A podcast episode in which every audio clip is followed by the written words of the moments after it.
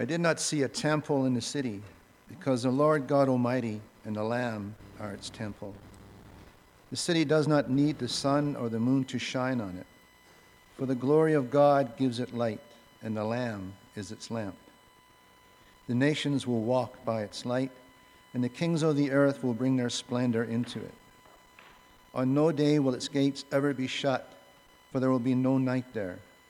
The glory and honor of the nations will be brought into it. Nothing impure will ever enter it, nor will anyone who does what is shameful or deceitful, but only those whose names are written in the Lamb's book of life. Then the angel showed me the river of the water of life, as clear as crystal, flowing from the throne of God and of the Lamb, down the middle of the great street of the city. On each side of the river stood the tree of life, bearing twelve crops of fruit, yielding its fruit every month and the leaves of the tree are for the healing of the nations. No longer will there be any curse. The throne of God and of the Lamb will be in the city, and his servants will serve him. They will see his face, and his name will be on their foreheads. There will be no more night. They will not need the light of a lamp or the light of the sun, for the Lord God will give them light, and they will reign forever and ever. The word of God, may he bless it to our hearts.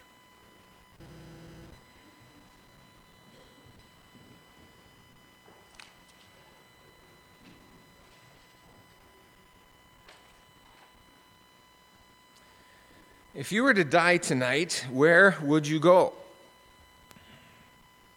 Bible. Basic instructions before leaving earth. Pearly gates and streets of gold. Tomorrow I'm officiating at a funeral. Should I say he is in a better place? This world is not my home, I'm just passing through. He ascended into heaven and is sitting at the right hand of God, says the Creed. The kingdom of heaven is among you and is forcefully advancing, said Jesus. In mansions of glory and endless delight, I'll ever adore thee in heaven so bright, we sing. Heaven and earth shall pass away, said Jesus. God's temple in heaven, says the book of Revelation. A few weeks ago, somebody asked me after the service if I would preach on heaven for the sake of our seniors who are getting closer to the end of life and need to be reminded of the hope of heaven. Truth is, all of us are pretty close to death and don't know it, maybe even today, even if you're not a senior. But heaven has been a part of Christian belief right from the beginning, and it should be thought about and taught about for that reason alone. So I began to go through the scriptures to find those texts that would shed light on the subject of heaven. Also, did a little outside reading, and it became pretty clear pretty quickly to me that to teach on heaven is no easy task. Partially because the scripture actually says so very little about it. Partially because the Bible uses the word heaven in several different but overlapping ways partially because the doctrine of heaven is so intertwined with other elements of Christian belief and doctrine, like Jesus' return, the so called rapture, the reality of angels. It's difficult because in the church, historically, we have been handed down so many images and concepts that we've come to take for granted that we don't often stop and think critically about them. Where do we, where do they come from? It's difficult because even pop culture has informed us or given us images that we've come to associate with heaven. Now, some things, of course, we can dismiss out of hand images of harps, clouds, halos, wings, everyone walking around in white tunics. Some things we do know heaven as our eternal destiny is not only real, it is concrete, it's physical, it's not merely spiritual. We will have bodies Jesus himself was resurrected physically and ascended into heaven. The Bible takes great pains to remind us that his resurrection was a physical one. But quite frankly, the more that I thought about and came to understand a little bit about heaven, the more I realized how much I don't know. the more I realize what the Bible doesn't tell us about heaven. For example, is it the goal of Christians to go to heaven? Will heaven bear any resemblance to earth at all?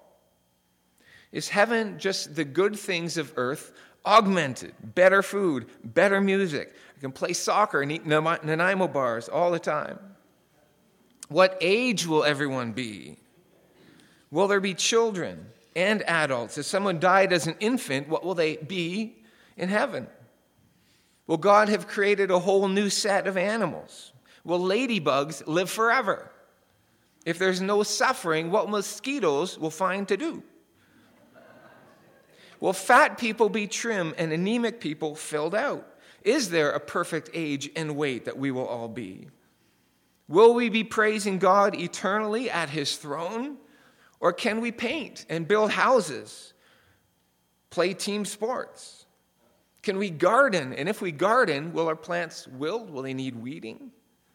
If we do play sports, is it possible to lose? Are we allowed to tackle and body check?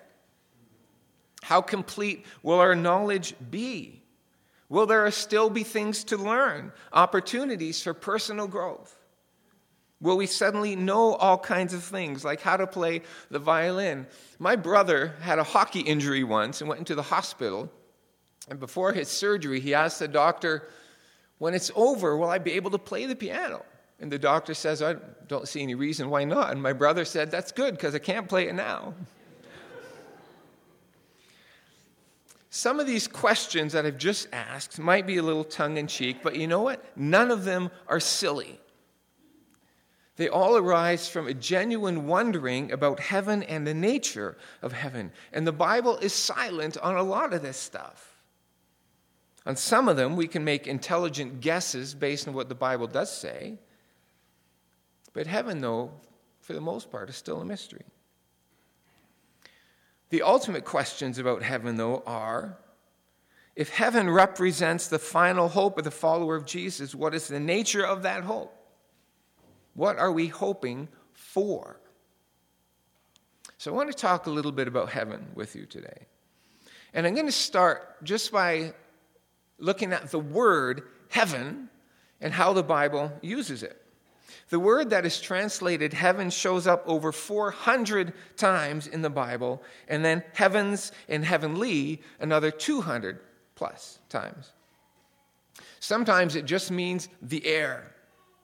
A creation, God created the birds of the air, and the word is heaven. At the, fl- at the flood, the floodgates of the heavens were opened and it rained. Sometimes heaven or the heavens means what appears to be the sky in a broader sense than simply the air up there. The heavens is the place where the moon and the stars and the sun are. So, in both of these, the, the heavens are the realm just above the ground, the earth, or simply up.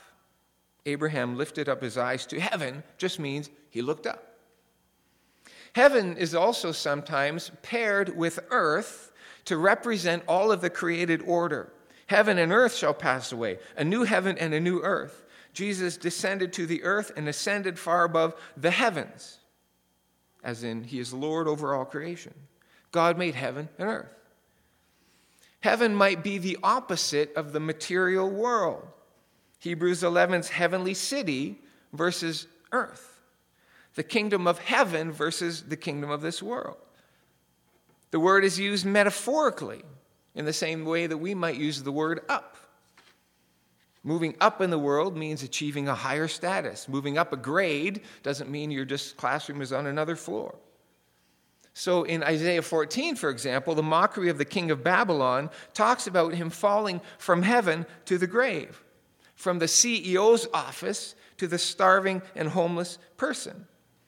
But then it goes on to say that the king's ambition had been to ascend into heaven and make his throne like God's, if not greater. So his fall from heaven to the grave is parallel to or symbolic of his spiritual fall from wanting to ascend to the place of God and descending into the place of the dead. And then, of course, as you most often think about it, heaven is very specifically the abode of God. It is where God is, it's the location of his throne.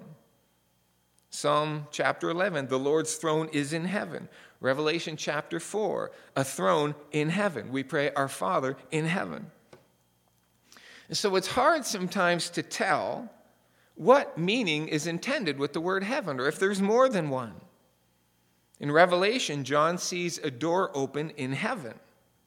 Probably he's looking up and seeing a vision unfold before him, much like Ezekiel's vision in Ezekiel chapter 1. But he also sees into heaven, sees the throne of God in heaven. So a door opened in heaven, but a door opens so that he can see into heaven. So it's difficult to know when a sentence or a whole passage might be referring to capital H, heaven, or just the air above the ground. And because it's difficult, it's difficult to know what we're assuming if that's right, if it's the right picture, if our understanding is correct. Things that may or may not be biblical when we think about heaven.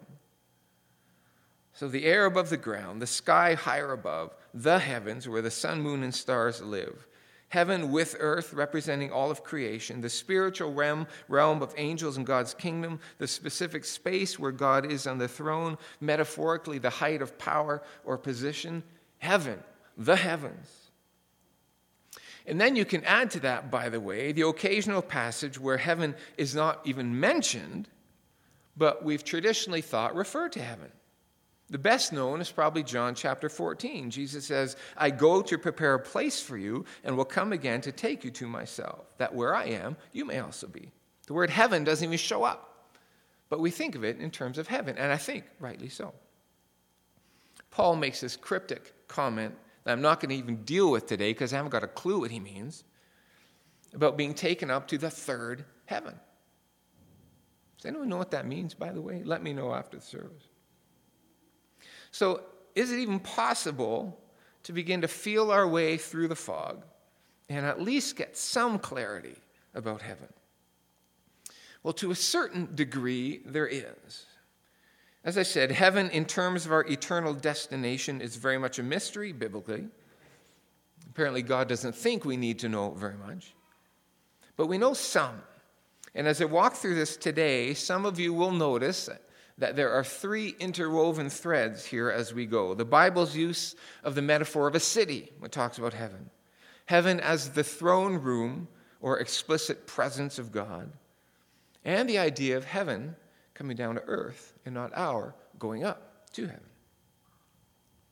It was interesting to me this week that some of the assumptions I made about certain passages had to be rethought by me in light of the reality in which Paul was writing. I'll give you two examples. The first is Philippians 3 and verse 20, the other is 1 Thessalonians 4. In Philippians 3, verse 20, Paul writes this Our citizenship is in heaven, and from it we await a Savior, the Lord Jesus Christ. We don't belong on earth. We are resident aliens, expats.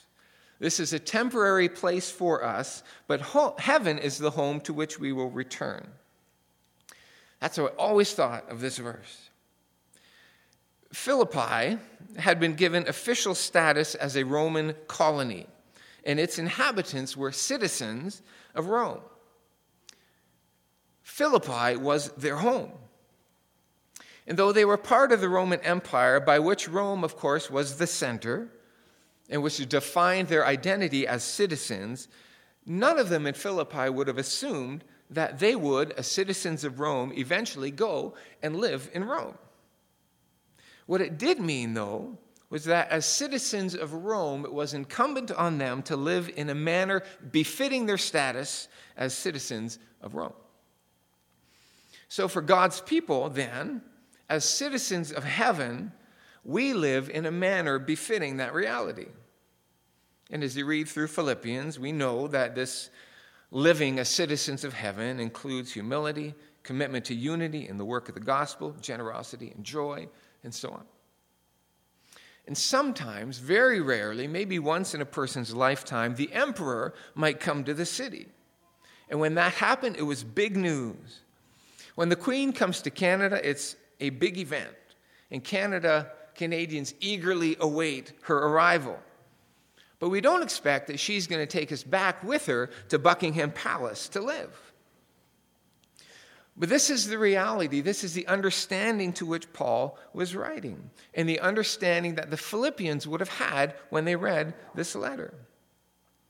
Now, does this mean that heaven is not our home and that we won't go there? Well, I'm not ready to say that at this point.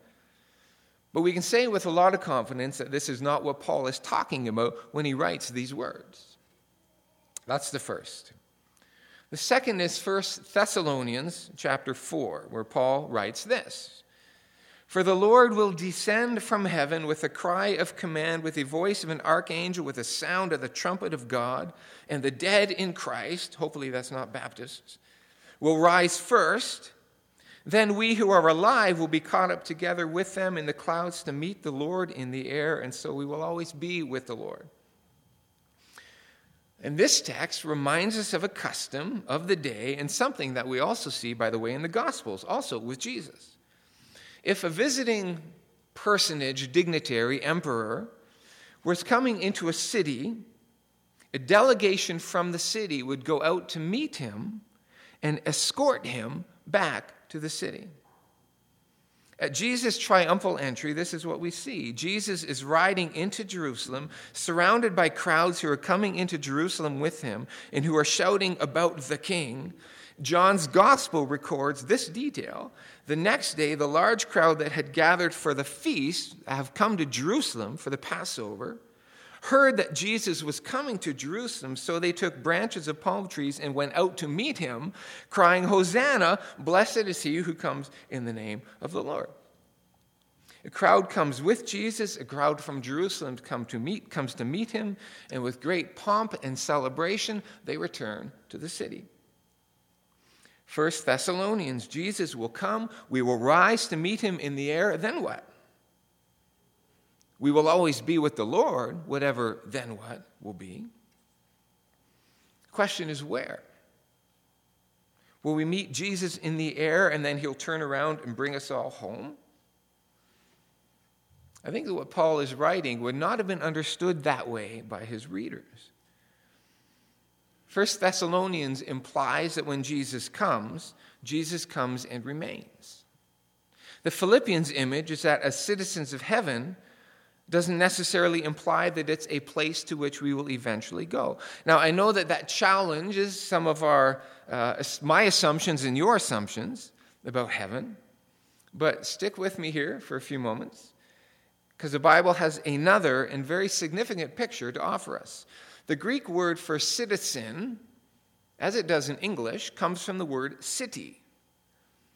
Now, Give me a couple of moments with this. Hebrews chapter 11 describes the obedient faith of Abraham. God had called him, Genesis 12, to leave his homeland and go to a place that God would show him.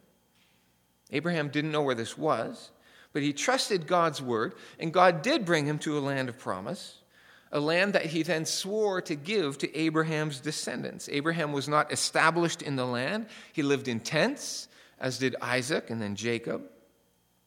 The only real estate that Abraham owned at his death was the gravesite of his wife Sarah. But Abraham's coming to and living in the land was the outworking of his faith in God's character and God's word. Abraham's faith that God was working out his promise, the end of which Abraham could not see. And then Hebrews 11 says, By faith, he, Abraham, went to live in the land of promise as, uh, as in a foreign land, living in tents with Isaac and Jacob. For he was looking forward to the city that has foundations, that is not a transient dwelling like a tent, that has foundations whose architect and builder is God. And a few verses later, they desire a better country, a heavenly one.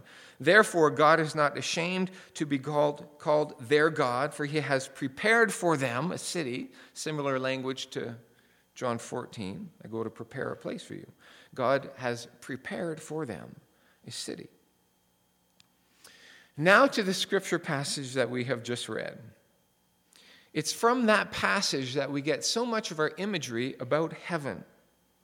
That's where we read about streets of gold, of gates made of pearl, the elimination of pain and sorrow and death, the river of life, the throne of God and of Jesus. Look how that whole passage begins. And I'll throw in some comments as we go. It begins in beginning of chapter 21 and goes through uh, part of chapter 22, which is the, the end part is what we read today. Chapter 21. Then I saw a new heaven and a new earth, for the first heaven and the first earth had passed away, and there was no longer any sea. So this means uh, a new creation, heaven and earth, a whole new creation, because God's not going to recreate his throne.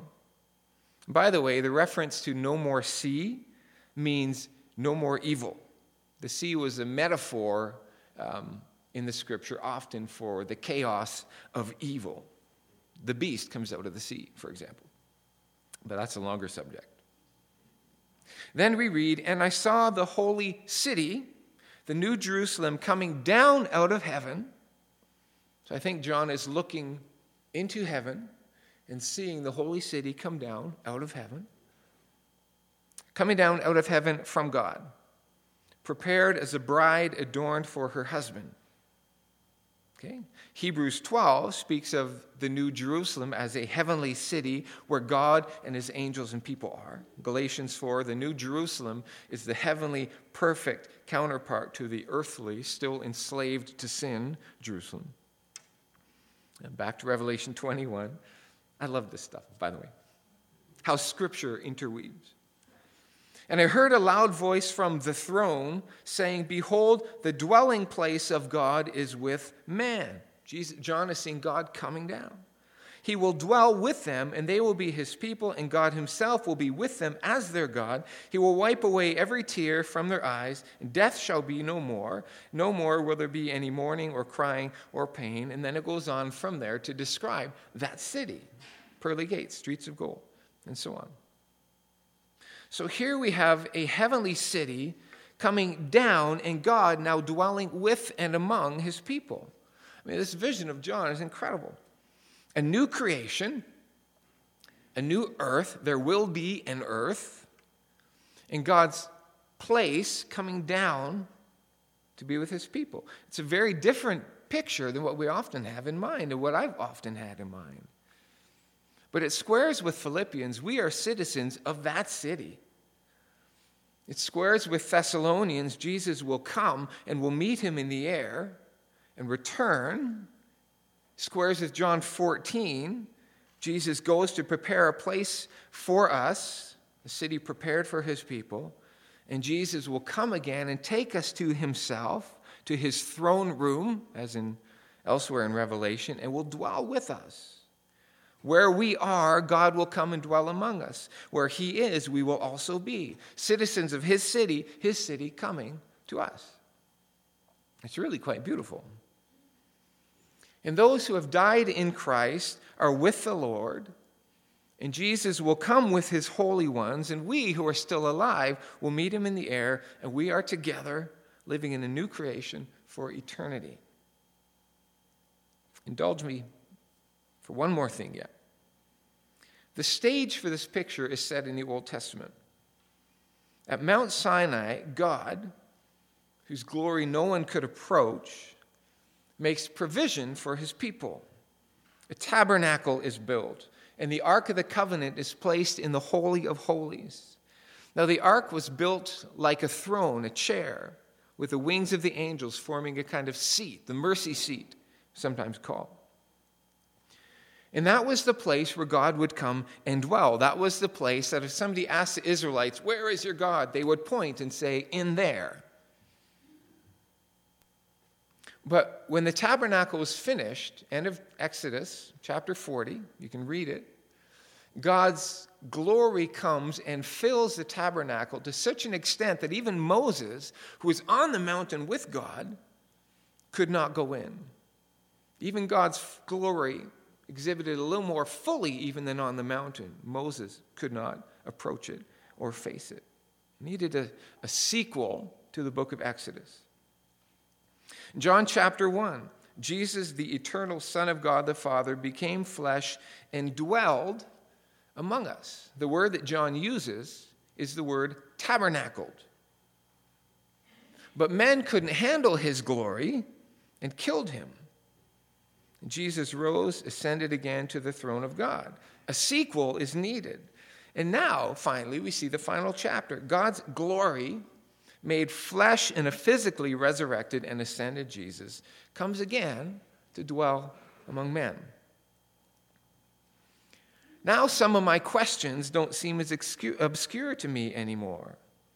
On a new earth in physical and resurrected bodies, we will not be on our faces before God's throne forever. We will, I think, have an earth to live on, to walk around on, homes in which to live, things to do, maybe lions and lambs as pets, maybe sports to be played and instruments to learn, like the electric harp, which I would love to learn. All the while, underneath the dome of God's glory, which we will, in some way I can't imagine, be able to see and be able to interact with God physically and perfectly. And that's where the picture of the picture in the scripture doesn't let us see beyond that. I have no idea what that will be like. This, to me, is what heaven is in terms of the eternity of God's people. This is what it will be. There is still, of course, infinitely, infinitely more that we haven't got a clue about. But we do know that the reality will be far better, greater, infinitely so than the picture that Scripture allows us to see. But for those who have surrendered to Jesus, this is the promise. This is, this is for us. In a couple of weeks, I'm going to speak on the subject of hell because it also needs to be understood a little more clearly beyond the images that the Bible gives us. But to put it as succinctly as possible, hell is eternal separation from God, heaven is eternally dwelling with God. It's not that God sends people to hell just because they aren't Christians and don't believe in Jesus. Jesus, in a mysterious trinity made up of the Father and Son and Spirit, is God. So God doesn't send people anywhere. He gives what they've chosen. If they've chosen to snub or ignore or reject God, or God as He really is, which of course is Jesus in that picture, why will they want to be with Him then? If they choose separation, they'll have separation. Those who by grace have given their lives to Jesus, Jesus will give them life and they will be with Him. So you'll hear more about that in a couple of weeks. Now, there's been a lot of stuff this morning, and so far it's been nothing more than an informational lecture on heaven. And at that, it's just a sketching of a few lines that needs more sketching, let alone the filling in of the shapes, let alone adding color. But as we so often ask on Sunday mornings, why does this matter now? Why does some reality in the who knows how far away future mean anything before it happens? Well, interestingly and even surprisingly, it matters because even in the midst of the things we don't know, the things that we've always known are still true and have even more meaning. First, this whole idea of new bodies. Got an email from Chris, Chris Swanberg this morning about 8:30. Uh, Doris's grandmother, Elsbeth, um, who is turning 99 in just a few weeks, Many of you know that she fell and broke her hip some time ago and has been in the hospital. She's just been transferred to the Care West Center um, by the Rocky View Hospital. So some of you might need to jot that down. And the hope is that while she's there, she'll recover enough to be able to return to her assisted living complex where she was before. But either way, even before she fell, she was weak and she was slow. And I wrote down here actually, for someone born in the year that World War I began, she looks remarkably well, which is true. Yesterday afternoon, I met with a man who is the father of somebody whose funeral I'm going to conduct uh, tomorrow, somebody connected with Renfrew Baptist Church. And this man shuffles when he walks and is bent over at an almost 90 degree angle and leans heavily on his cane. Now, what kind of hope do you think the idea of a resurrected body gives to them? No matter where it is or what it looks like. What happens so much more to them is the ability not only to walk, but to walk upright and to jump, to carry children on their backs, to bend over without fear of not getting up again, and climb maybe three stairs at a time. There is hope.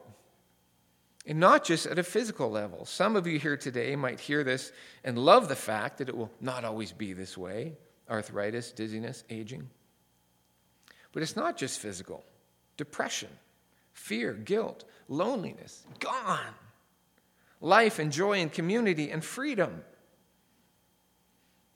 So, does the Bible's picture of heaven, painted as it is, does it matter today? Absolutely, it certainly does. But more than that, though, the essential nature of heaven is the presence of God, Father, Son, and Spirit, in a way that is, as of now, unfathomable to us. But the bottom line the hunger of the heart will be satisfied. And even those of us who have been Christians for dec- decades know the meaning of that. In fact, we might know it better than most. The hungry person who has never known that something like food even exists will not be conscious of the reality of hunger as such, and as much as the person who has tasted food before knows what it means to be hungry. Somebody who can smell the food but can't reach it. Have you ever been frustrated by the experience that you don't know God very well? That after all of this time, you're still hungry, that your relationship with Him seems weak? I certainly have. But could it be that this demonstrates a faith that is not yet, but will be sight? That there's a longing that is yet to be fulfilled, absolutely. Could it be that this does not demonstrate spiritual weakness, but spiritual health? Because spiritual health is not perfection, it's a longing after God. You could define spiritual health as that. And somebody who never feels frustration or dissatisfaction spiritually might not have faith at all, I would say.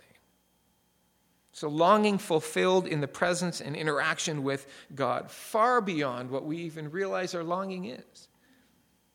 An end to pain, physical and otherwise. That's why heaven, in spite of all that we don't know, matters. We've just come out of the Good Friday and Easter season and celebration. And it was just hours before Jesus' arrest that he said to his disciples, I go to prepare a place for you and will return. And I've often thought of Jesus going to prepare a place, his going is his ascension. But his going from them began, I think, that very night. He was taken, he was arrested, tried, convicted, crucified, dead, and buried. On the third day, he rose from the dead. Then he ascended into heaven. And it was not just when he got to heaven that he began his work, that he died at night and showed up for work in the morning. It was on the cross that Jesus was preparing a place for us. We are sinners and could not possibly go to a place that God calls home. Our very approach would see us incinerated by God's holiness before we could even begin to catch a glimpse of where He is. But on the cross, Jesus took our sin upon himself, died with it, and we carry it no more. And now the place is not just a place, but it is a place for us we can end up there with God.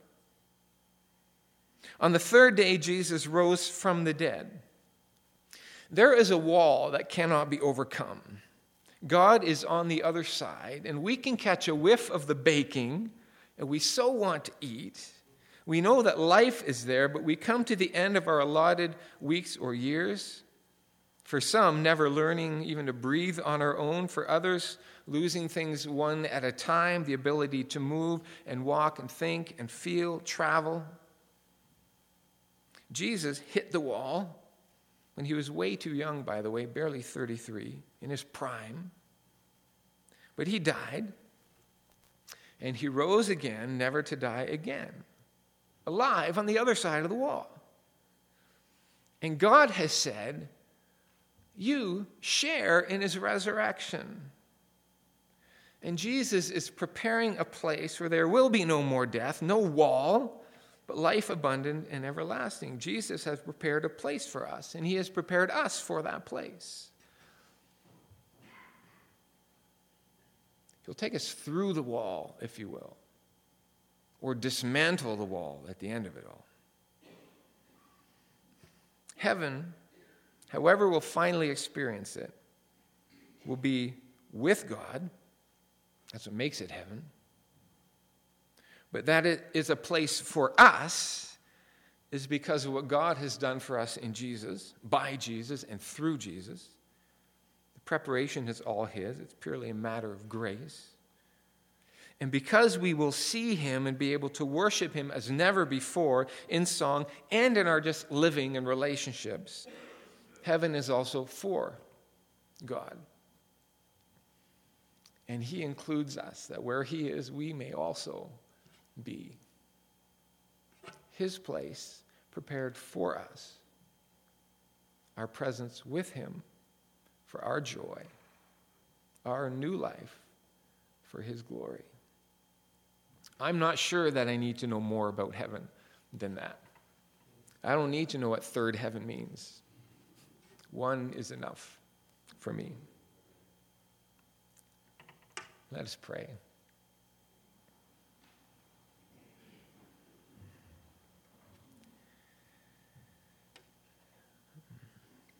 Much less not understanding heaven.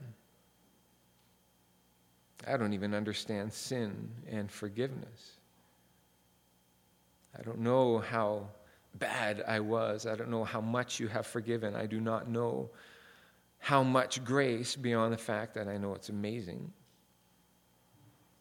So, how could we possibly understand the things that you haven't told us very much about?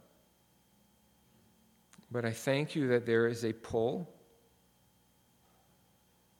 And I thank you that you have created a place in that you will dwell with us forever, which is the very thing, the only thing that we want. So thank you for that. We want to keep our hearts hungry. We don't want to be so consumed, as I so often am, with the things of earth, even the things of ministry that we lose sight of the reality of the perfect, beautiful future. And as we live here, we want to keep an eye on what you are doing. So continue to prepare us for your place. We now will remember the astonishing truth that all of this becomes meaningful to us because of a death that took place a long time ago in a land far from us.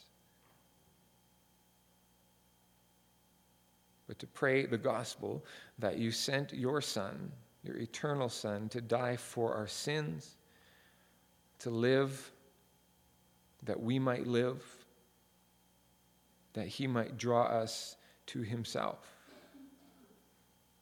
That is life right there.